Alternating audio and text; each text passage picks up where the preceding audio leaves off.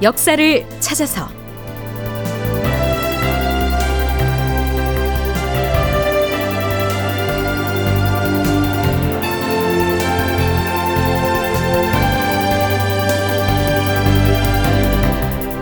제 1245편 명나라의 오해를 해소하다. 극본 이상락 연출 황영선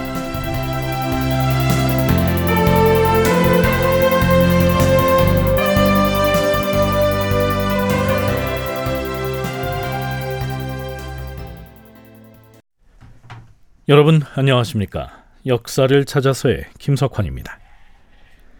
서기 1627년 음력 3월 9일 명나라의 수도인 북경 그 전해 동짓달에 북경에 도착해서 동지 성절사로서의 임무를 수행 중이었던 김상헌 일행은 그때까지도 고국인 조선에서 무슨 일이 일어나고 있는지를 까맣게 모르고 있었죠. 동지성절사는 간략하게 동지사라고도 하는데요. 동지라고 하는 명절을 할애하기 위해서 중국에 파견했던 정예 사신을 말합니다. 그날 외출을 했다가 객관에 돌아온 조선사절단의 서장관과 종사관이 정사인 김상헌에게 청천벽력 같은 소식을 전합니다. 나리! 나리! 나리! 그, 큰일 났습니다! 왜들 일이 호들갑인가? 나라를 대표하는 사절단의 일행으로서 언제나 언행을 조신하게 하라 일렀거늘. 지금 우리나라가 전란에 휩싸여 있다고 합니다. 무슨 말인가? 또 왜구가 쳐들어오기라도 했다는 말인가? 그것이 아니라 지지난달인 정월 14날에 후금 오랑캐군이 3만이 넘는 기병대를 앞세우고 압록강을 건너 쳐들어와서 뭐라? 후금 기병이 쳐들어왔다고?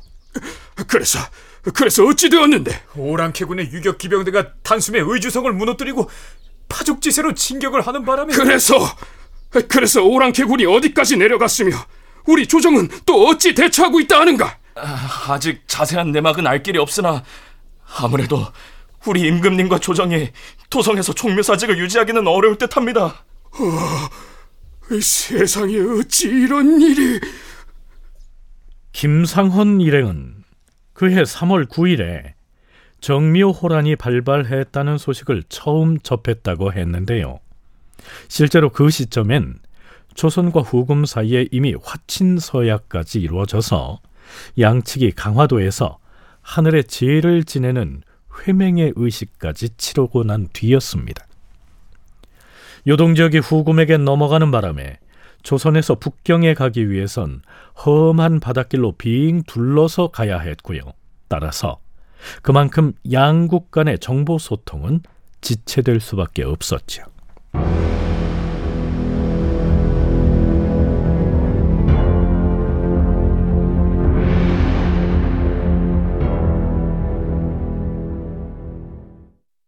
자, 이제 고국인 조선이 후금의 침략으로 전란에 휩싸였다고 했으니까요. 북경에 외교사절로 가 있었던 김상헌 일행으로서도 손 놓고 있을 수만은 없었겠죠.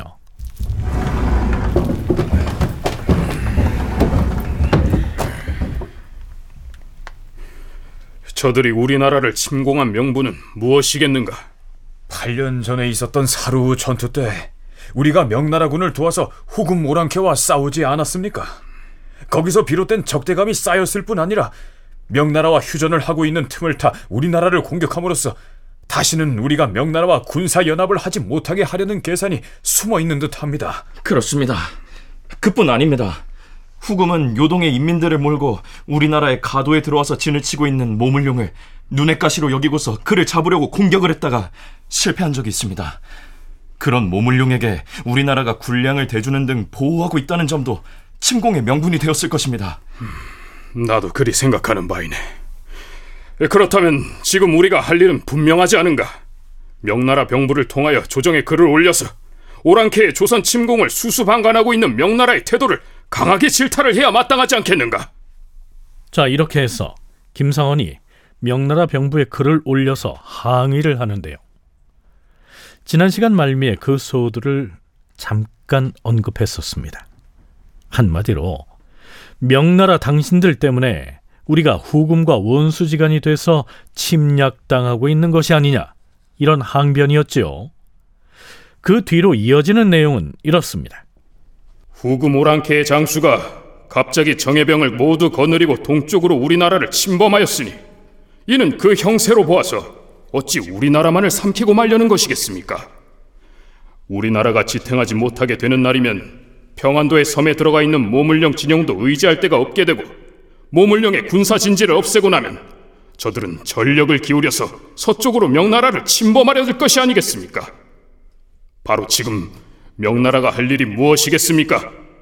속히 조선에 군사를 보내서 오랑캐의 후미를 공격한다면 장차 잃어버린 요동 땅을 수복할 수도 있고 아울러 우리나라를 보존할 수도 있으니 지금이야말로 놓쳐서는 아니 될 기회입니다. 사절단장인 김상원이 이러한 내용의 글을 병부에 올립니다. 그러자 명나라 조정 병부에서는 황제에게 주문을 갖춰서 이 글을 올렸고요. 황제가 다음과 같은 내용의 칙지를 내리게 되죠. 오랑캐가 동쪽으로 조선을 침범하였으니 조선은 필시 지탱하지 못할 것이다. 만일 조선이 꺾이게 된다면 오랑캐의 기세가 더욱 드세워질 것이니 즉시 조선에 사신을 보내도록 할 것이다. 또한 산해관과 영원 지역에서 정예병을 징벌하고 지력과 용맹이 있는 장수를 골라서 적의 소굴을 공격하게 하라. 뿐만 아니라 대규모 병력을 파견하여 오랑캐의 후미를 공격함으로써 속국인 조선의 위급한 사태를 풀어주도록 하라. 글쎄요. 이 김상원의 주청에 대해서 황제가 이렇게 칙령을 내렸다곤 하지만 지원군을 보내겠다는 이 칙령은 실천으로까지 옮겨지진 못합니다. 이 시기에 후금이 조선을 침공한 사태를 두고 명나라 내부에서도 의견이 분분했다고 하는데요.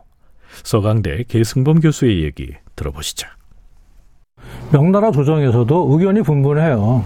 소수의 목소리지만 어떤 목소리도 나오냐 하면 괜히 휴전을 해가지고 지금 이렇게 됐으니까 빨리 좀 우리가 이쪽에서 휴전을 깨고 요소를 공략을 해가지고 조선에 들어간 군대를 좀 빼어주는 거로 해서 우리 명나라와 조선이 양동 작전을 할 수 있게 적극적으로 나가자 그런 사람들이 있긴 있지만 소수였고 대부분은 지금 요소를 지키기도 힘들어 죽겠는데 지금 살칠 휴전한 다음부터도 어마어마한 양의 세패를 명나라가 후금에게 주는 중이었거든요.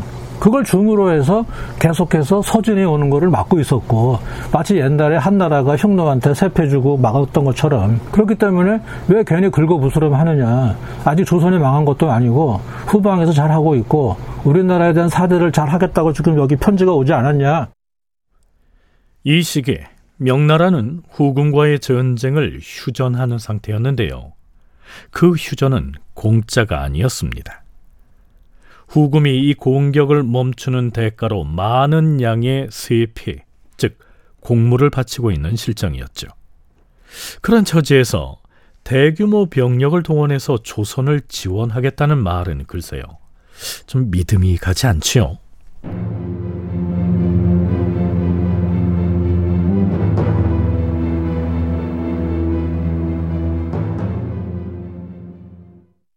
그런데요.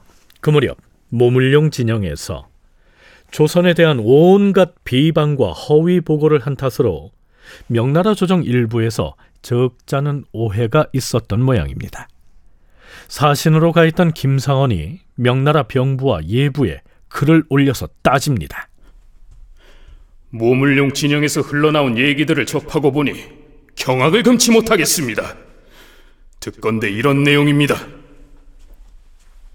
조선 사람이 요동 백성들의 폐해를 한스럽게 여겨서 몰래 오랑캐의 첩자 노릇을 하면서 모물룡 진영을 해치려 하고 있다.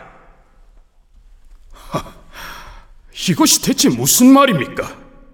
모물룡은 시시때때로 사실을 날조하고 모함을 일삼더니 지금 우리 조선이 전란을 당하여 사방의 시체가 썩어 문드러지고 국토가 무너져 찢김을 당하였는데도 남의 화를 도리어 다행으로 여겨서 거짓말을 늘어놓고 있습니다. 심지어는 원수인 오랑캐와 상의하여 군사를 일부러 끌어들였다는 등의 소문을 만들어 퍼뜨리는가 하면 김상원은 병부에 이어서 예부에도 글을 올립니다. 지금 우리나라는 중국에 대하여 다른 마음을 품고 있다는 무고를 입고 있으며 또한 오랑캐의 군사를 일부러 인도하여 끌어들였다는 모함까지 당하고 있습니다.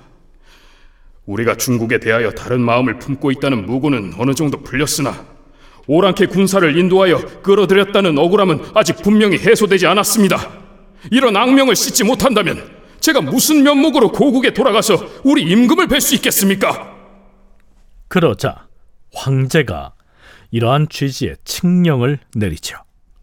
어찌 여러 대에 걸쳐 우리 중국을 공경했던 나라가 하루아침에 순리를 배반하고 역적을 본받겠는가?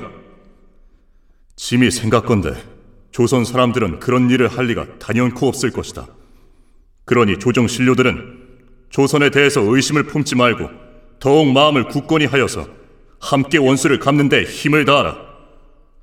조선의 사신 김상원 등의 극진한 정성이 매우 가상하니 조정의 신료들도 그 점을 명심해야 할 것이다. 네, 아마도 명나라 조정에서는 이때 김상헌을 통해서 가도에 들어가 있는 모물룡의 실체를 달리 인식하는 계기가 됐을 것으로 보입니다.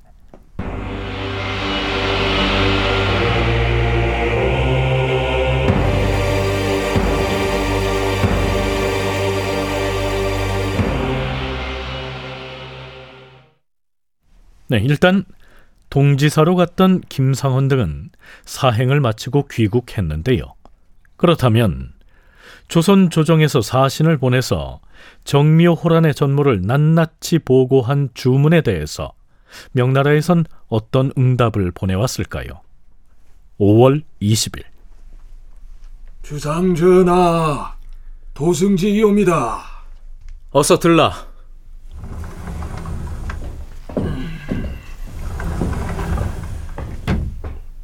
전하, 명나라의 한림 강활광이 황제 폐하를 대신하여 지난번에 우리가 보낸 국서에 대한 답을 보내왔사옵니다. 그 답서에 무슨 내용이 적혀 있던가? 혹 명나라 조정에서 이러저러한 유언비어와 모물령의 모함에 대하여 아직 의구심을 버리지 못하고 있던가? 그럴 리가 있겠사옵니까? 더구나 강활광은 작년에 사신으로 왔다 돌아간 뒤로는 우리나라에 대한 생각이 각별한 것으로 알려졌사옵니다. 이 강월광이 보낸 답서 여기 있사옵니다. 강왈광은 조선으로 치면 홍문관에 해당하는 명나라 한림원의 편수관이었습니다. 바로 1년 전인 1627년에 조선에 사신으로 왔었죠. 그에 대한 기록을 잠깐 살펴보시죠. 강활광은 1626년 명나라의 정사로 임명되어서 공식적인 임무를 가지고 조선으로 파견되었다. 그가 조선으로 사행 가던 시기에는 요동 지역이 후금에 의해 장악되었기 때문에 기존의 육로로 통하던 길이 막혀 있었다. 이러한 국제 정세로 인하여 바다를 통한 해로 사행을 할 수밖에 없었는데 강활광도 선택의 여지 없이 바닷길로 조선 사행을 다녀가야 했다. 이 사행의 체험을 바탕으로 그는 유헌기사라는 사행록을 집필하였는데 목숨과 바꿀 만큼 힘들었던 바닷길의 험난함이 구체적으로 기록되어 있다. 강활광이 남긴 유헌기사. 이 책은 17세기 조선과 명나라의 사신 행로를 연구하는 학자들에게 요긴한 자료로 이용되고 있습니다. 참고로 강활광이 황제를 대신해서 답서를 보냈다고 했는데요. 이때 명나라 황제 희종은 바로 두 달 뒤에 사망합니다. 강활광의 답서는 그 내용이 이렇습니다. 조선의 국왕 전하께서 멀리 있는 저에게 안부의 서신을 따로 보내주시니 옛정이 새로워지고 감사한 마음을 잊을 수가 없어서 감격의 눈물을 흘렸습니다. 오늘날 황제께서는 조선을 비롯한 모든 속국을 성심으로 대하고 있습니다. 하물며 대대로 충정이 독실한 조선에 대하여 무슨 의문을 갖고 무슨 혐의를 두겠습니까?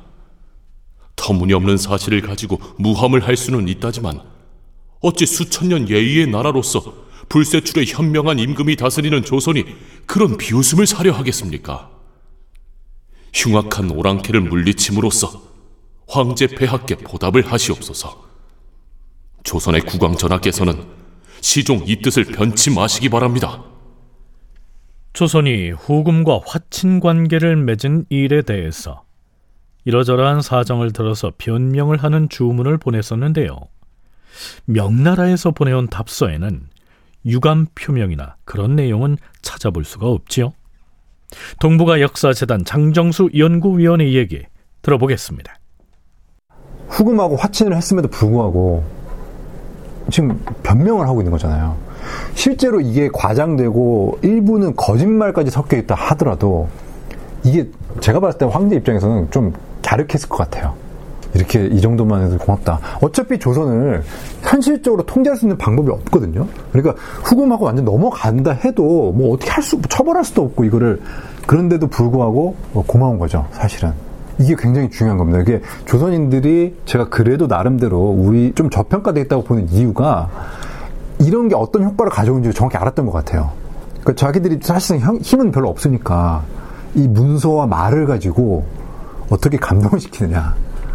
이걸 우리가 표면적으로만 봤을 때는 아, 왜 이렇게 사대주의적이야? 라고 생각하시겠지만 그거는 저는 나쁘지 않다고 봐요. 명나라의 입장에선 조선이 설령 사대의 관계를 끊겠다고 하더라도 달리 어떻게 통제해 볼 힘이 남아있지 않은 처지에서 그 내용이 좀 과장이 됐더라도 정묘호란의 전말을 상세하게 보고해 준 것만으로도 고마워했을 것이다. 이런 얘기입니다. 한편 조선으로서도 명나라에 대한 최대의 의리를 지키는 모습을 보이는 게 손해 볼 것이 없는 외교 전략이라고 생각했겠죠. 5월 25일 인조가 명나라에서 보내온 답서에 대해서 다음과 같이 교지를 내립니다. 명나라 조정에서 황제의 명을 받아 작성한 답서를 보건대 우리나라가 그동안 무함을 입은 일을 시원하게 씻어주었을 뿐만 아니라 답서의 문장마다 온화하신 유눔이 글자마다 간곡하시니 이것은 무릇 거룩하신 황제께서 만리밖의 일을 환히 보시는 소치가 아니겠는가. 다큐멘터리 역사를 찾아서 다음 시간에 계속하겠습니다.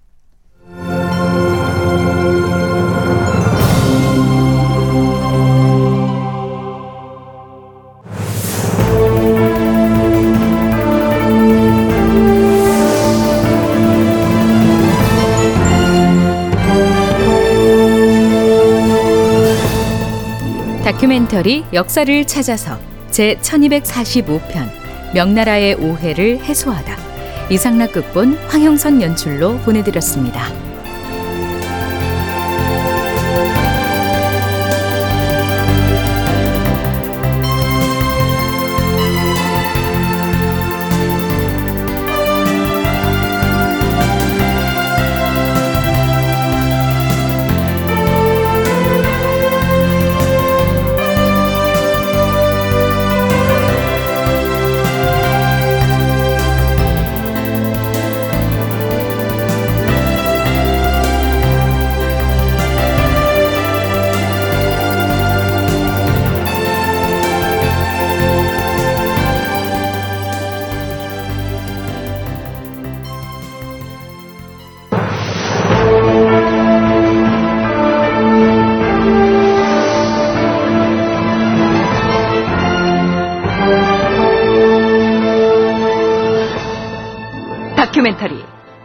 역사를 찾아서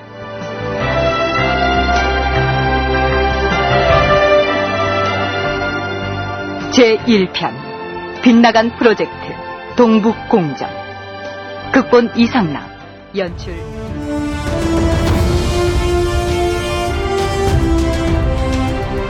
역사를 부정하는 민족에게 발전은 없습니다. 역사를 망각한 민족에게 미래는 없습니다. 진짜 역사를 찾아서